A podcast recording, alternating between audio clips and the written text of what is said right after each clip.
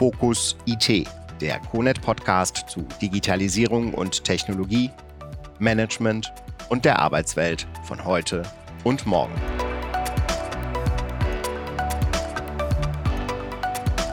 Ja, hallo meine Damen und Herren, schön, dass Sie wieder dabei sind zu einer neuen Folge unseres CONET Podcasts.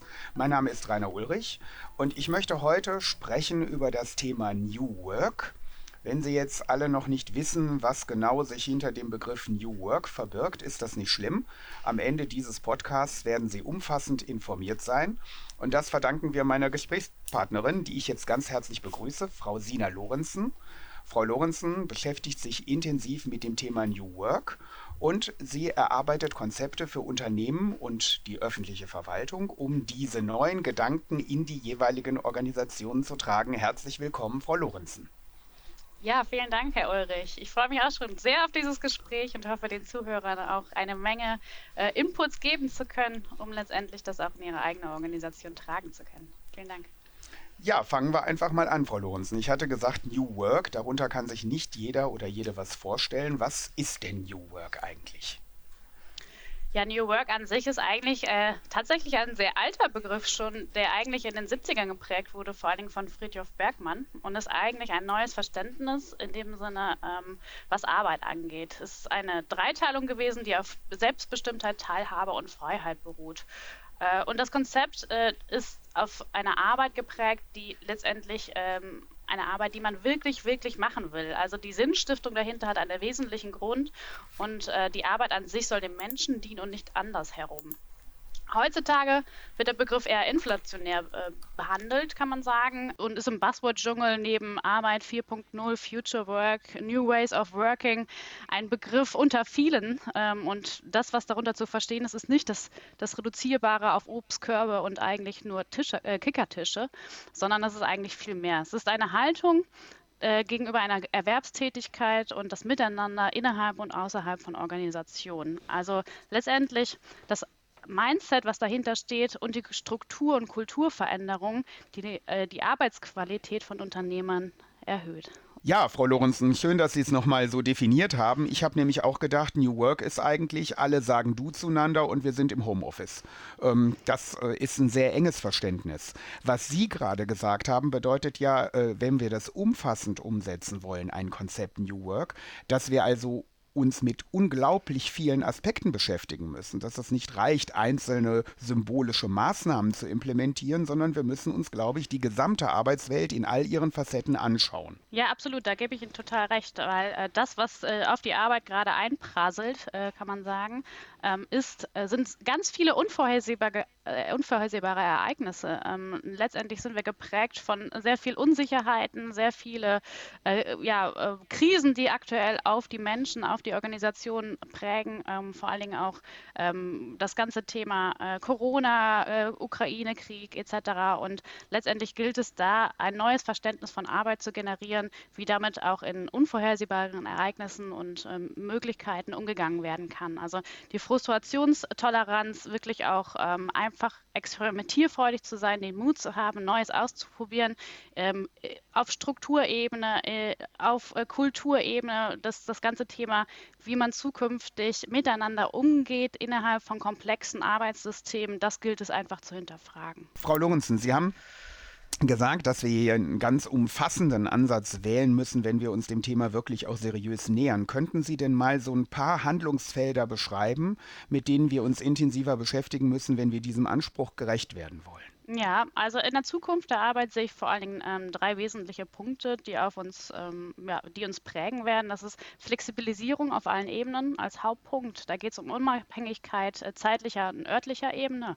Ähm, wir sehen da auch schon Entwicklungen in Richtung Jobsharing, Crowdworking etc., wo die Anforderungen und die Erwartungen ähm, von den Mitarbeitern, aber auch von den Organisationen eine andere werden. Wir haben Organisationsstrukturen, die sich verändern Richtung Agilität, Richtung Holokratie, Richtung Netzwerken, ähm, was eine ganz neue Art und Form, äh, ja auch Anforderungen an die ähm, Personal- und HR-Funktion äh, beinhaltet.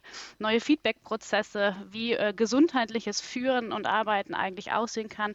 Und als dritten Punkt vor allen Dingen auch die Arbeitsbeziehungsqualität mit Menschen und der IT wo es vor allen Dingen um das ganze Thema Vernetzen äh, in, von Prozessen geht, intelligente Prozesse zu gestalten, ähm, das bereichsübergreifend und Hierarchie unabhängiger, ich würde nicht sagen unabhängig, aber unabhängiger, äh, wo es vor allen Dingen auch das, um das ganze Thema zum Beispiel ähm, Talentpool für eine Personalabteilung geht, das ganze Thema Einbindung von Mitarbeitern in Transformationsprozesse. Das sind so die Trends, die ich aktuell ähm, in der Arbeitswelt verstehe und sehe und ähm, mein Team, Work and Experience, wir beschäftigen uns ja vor allen Dingen mit dem ganzen Thema, wie Mensch, Organisation und Technik im Dreiklang zusammenwirken kann. Und äh, da sehen wir vor allen Dingen äh, im Bereich äh, von hybriden Arbeitswelten, digitales Führen, digitale Kompetenzen, ähm, riesen ähm, ja, Möglichkeiten und auch äh, Optimierungspotenzial für Organisationen, sich damit auseinanderzusetzen und sich weiterzuentwickeln. Frau Lorenzen, Sie haben das gerade äh, umfassend beschrieben. Wir machen übrigens auch auch noch mal einen zweiten Podcast, der sich mit der Implementierung von New Work Modellen in der öffentlichen Verwaltung beschäftigt. Wenn, meine Damen und Herren, Sie daran interessiert sind, dann hören Sie sich auch diese zweite Folge unseres Podcasts an.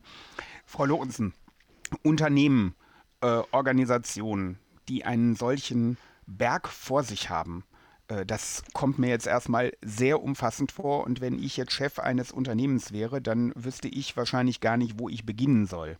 Jetzt haben Sie ja ein Konzept erarbeitet, wie man diese große Aufgabe in handhabbare Teilschritte zerlegen kann.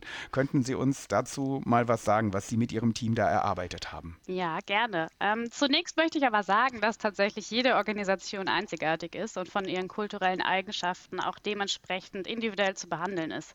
Ähm, es gibt kein One-Size-Fits-All, ähm, aber ich glaube, es gibt eine mögliche ähm, Vorgehensweise, die adaptiv ähm, auch strukturell für Organisationen anwendbar ist. Für mich ist es wichtig, zunächst erstmal eine klare Auftragsklärung zu haben. Um was geht es eigentlich? New Work ist, wie gesagt, ein, im Buzzword-Dschungel ein Riesenthema. Äh, was ist denn eigentlich New Work für die eigene Organisation? Das gilt es zunächst zu hinterfragen und dann die Handlungsfelder zu identifizieren, die notwendig sind. Uh, ja, und auch optimiert werden sollen. Also ein Orientierungsrahmen für das Projekt seitens des äh, Projektsponsors in dem Sinne auch erstmal zu ermöglichen. Wir bei Work and Experience nutzen äh, vor allen Dingen für, für Workplace bzw. New Work-Themen ähm, auch gerne die ProSci-Methode, äh, wo es vor allen Dingen darum geht, ähm, menschenzentriert äh, Veränderungen zu begleiten und vor allen Dingen auch durch Kommunikation und Trainingsmaßnahmen ähm, ihnen bestmöglich das an die Hand zu geben, was sie brauchen, um diese Veränderung mit erstens anzunehmen und zweitens aber auch mit ähm, ja, äh, zu fördern. Und äh, letztendlich äh, gilt es immer zu hinterfragen, wo ist der Einstieg äh, in New Work-Projekten, von welcher Seite kommen wir denn jetzt eigentlich? Ist es äh, eher ein IT-Projekt äh, im Sinne von, wir möchten zum Beispiel uns im Bereich der Arbeitswelten optimieren und ähm, können da zum Beispiel auch ähm, ähm, Roombooking-Software, um, um das Arbeitserlebnis zu erleichtern, äh, möchten dieses einsetzen. Und da ist die Frage, ähm, erstmal, ähm, was gibt es eigentlich für Möglichkeiten, die ich habe, um diese Arbeitswelt zu verstehen, zu verändern? Also das ganze Thema Transformationsbewusstsein erstmal äh, zu haben, ähm, dann zu verstehen, was ist denn eigentlich für die eigene Organisation möglich, daraus eine eigene Strategie zu entwickeln, ähm, um letztendlich nachher die Auswirkungen auf die Organisation zu erfassen, wo wir sprechen vom Design um letztendlich dann diese Veränderungen dann aber auch zu implementieren, brauchen wir oder nutzen wir, wie schon gesagt, die ProSci-Methode, um das Transformationsmanagement äh, aufzusetzen. Das ist erstmal allgemein gehalten, genau. Frau Lorenzen, Sie haben gerade zwei Stichworte genannt. Das eine ist das Thema Flexibilisierung. Da haben Sie davon gesprochen, dass Arbeitszeiten sich flexibilisieren, dass also nicht mehr alle Menschen einer Organisation zur selben Zeit an einer äh, Sache arbeiten. Und der zweite Punkt, Sie haben gesagt, auch die Arbeitsorte werden in diesen Flexibilisierungsprozess einbezogen. Und dann haben Sie das Stichwort Roombooking App genannt. Da müssten wir, glaube ich, noch mal einen Moment drauf eingehen. Also ich versuche mal zu beschreiben, wie sich mir das darstellt. Also Beschäftigte sind ähm, nicht ausschließlich wie in der Corona-Pandemie, aber auch zunehmend entweder mobil äh, an der Arbeit beteiligt oder sie sitzen im Homeoffice. Wenn sie dann in eine Organisation zurückkommen, das ist ja im Moment gerade groß en vogue, dann haben sie gar nicht mehr einen festen Arbeitsplatz, sondern es gibt so eine Art Clear Desk, neudeutsch formuliert. Das heißt also, ich buche mich irgendwo ähm, ein und bekomme dann einen Arbeitsplatz. Daran muss ich mich erstmal gewöhnen. Das ist ja was völlig anderes als das, was wir kennen. So mit äh, Grünlilie und äh, Urlaubsfoto an der Wand. Ähm, dazu brauche ich ja Werkzeuge. Also ich kann mich ja nicht einfach irgendwie, ich muss das ja handhabbar gestalten. Und da haben Sie das Stichwort Roombooking-App genannt. Können Sie mal sagen, was das eigentlich ist und inwiefern das bei der Flexibilisierung helfen könnte? Ja, sehr gerne. Also das, was wir jetzt auch durch die Corona-Pandemie gelernt haben, dass wir diese Flexibilisierung äh, in Unternehmen ähm, einerseits benötigen, aber auf der anderen Seite es auch gefordert wird mittlerweile von Mitarbeitenden. Weil das, was wir jetzt über die zwei Jahre Pandemiezeit gelernt haben, ist äh, die Vereinbarkeit von, von Leben und Arbeit. Und das wollen wir natürlich auch innerhalb von äh, Bürogebäuden ähm, ja, mitgestalten.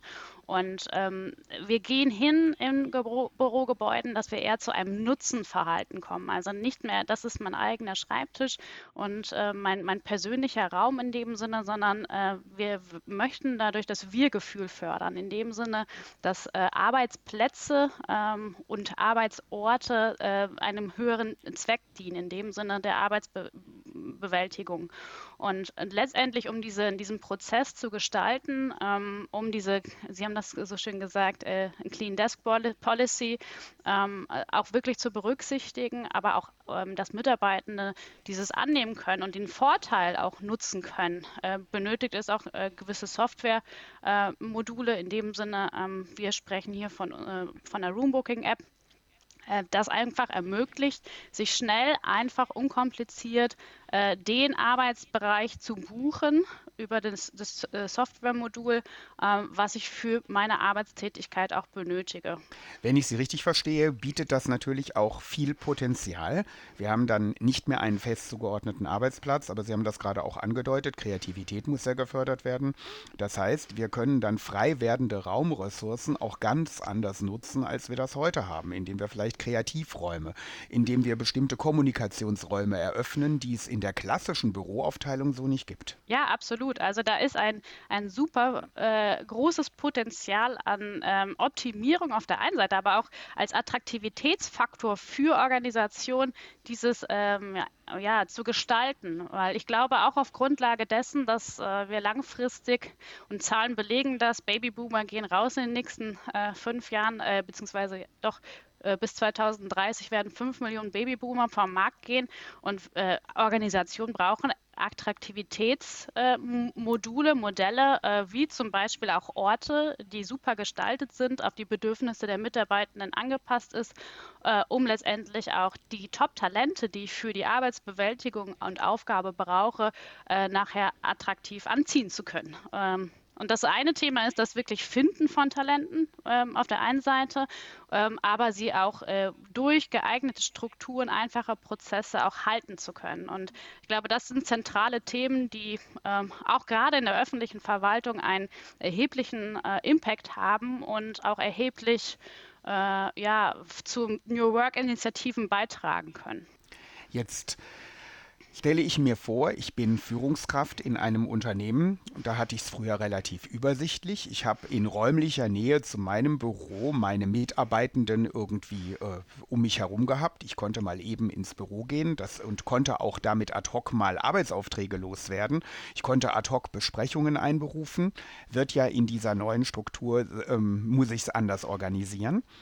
Und äh, wenn ich jetzt mir die Rolle von Beschäftigten angucke, ich kann nicht mehr ähm, davon ausgehen, dass ich jeden Tag meinen kollegialen Zusammenhang auch äh, physisch erlebe durch einfach die Präsenz am Arbeitsplatz.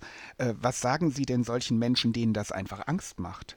die sagen, ich sitze zu Hause und äh, bin irgendwie isoliert. Der soziale Zusammenhalt, mal der Gespräch, das Gespräch in der Kaffeeküche, das gibt es ja dann gar nicht mehr. Ja, also ich glaube, dass äh, gerade hybride Arbeitswelten ähm, gut organisiert äh, werden sollten ähm, und dass Führungskräfte auch einen Elementen oder einen elementaren äh, Beitrag zu dieser Veränderung äh, tragen. Und natürlich, jede Veränderung schmerzt irgendwo. Ähm, das ist ganz normal und jeder Mensch ist ein Gewohnheitstier und ähm, muss auf diese Transformationsreise ja auch erstmal vorbereitet werden und letztendlich auch verstehen, warum diese notwendig ist, um sich weiterzuentwickeln. Und äh, ich, Führungskräfte an sich, ja, das, ähm, ich glaube, dass nicht jede Führungskraft auch so tickt, dass sie ihre, ich sage jetzt mal Schäfchen, ähm, alle beisammenhalten äh, möchte, sondern ähm, das haben wir auch in der Corona-Pandemie gut gelernt, ähm, dass die Arbeitsaufgabe an sich ja trotzdem ähm, äh, gut funktioniert. Das zeigen Studien. Äh, die Performance ist sogar gestiegen ähm, tatsächlich im Homeoffice und es braucht gute Gründe, warum äh, Mitarbeitende wieder zurückkommen oder zurückkommen wollen vor allen Dingen ins Büro. Und äh, damit kriegt das Büro eigentlich eine ganz neue Aufgabe äh, und eine ja eher Austauschqualität, eine gut gestaltete Austauschqualität, um letztendlich zu netzwerken, um Kreativität äh, zu fördern, um Innovationen nach vorne zu bringen, aber auch für die Führungskraft, um letztendlich Beziehungsqualität zu steigern.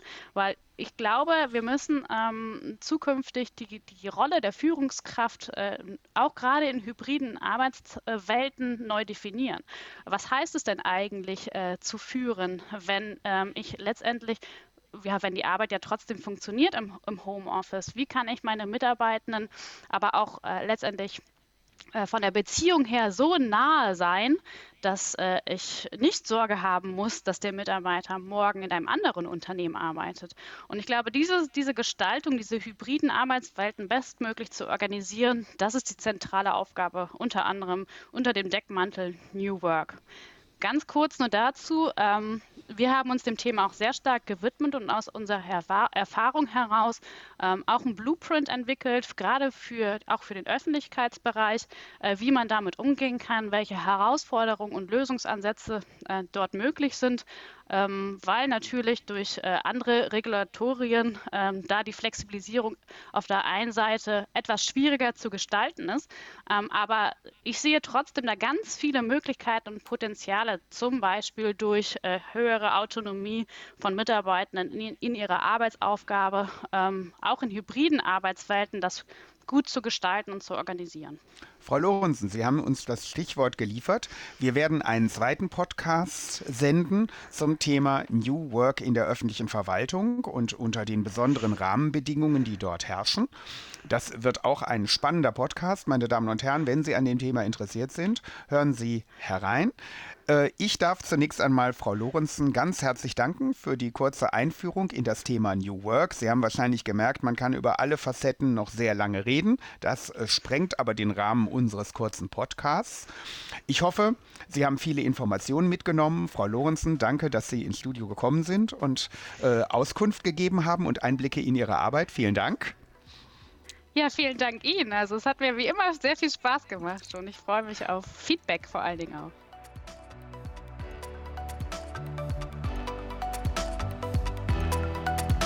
Das war's für heute im CONET Podcast. Alle Folgen finden Sie unter re.conet.de slash podcast.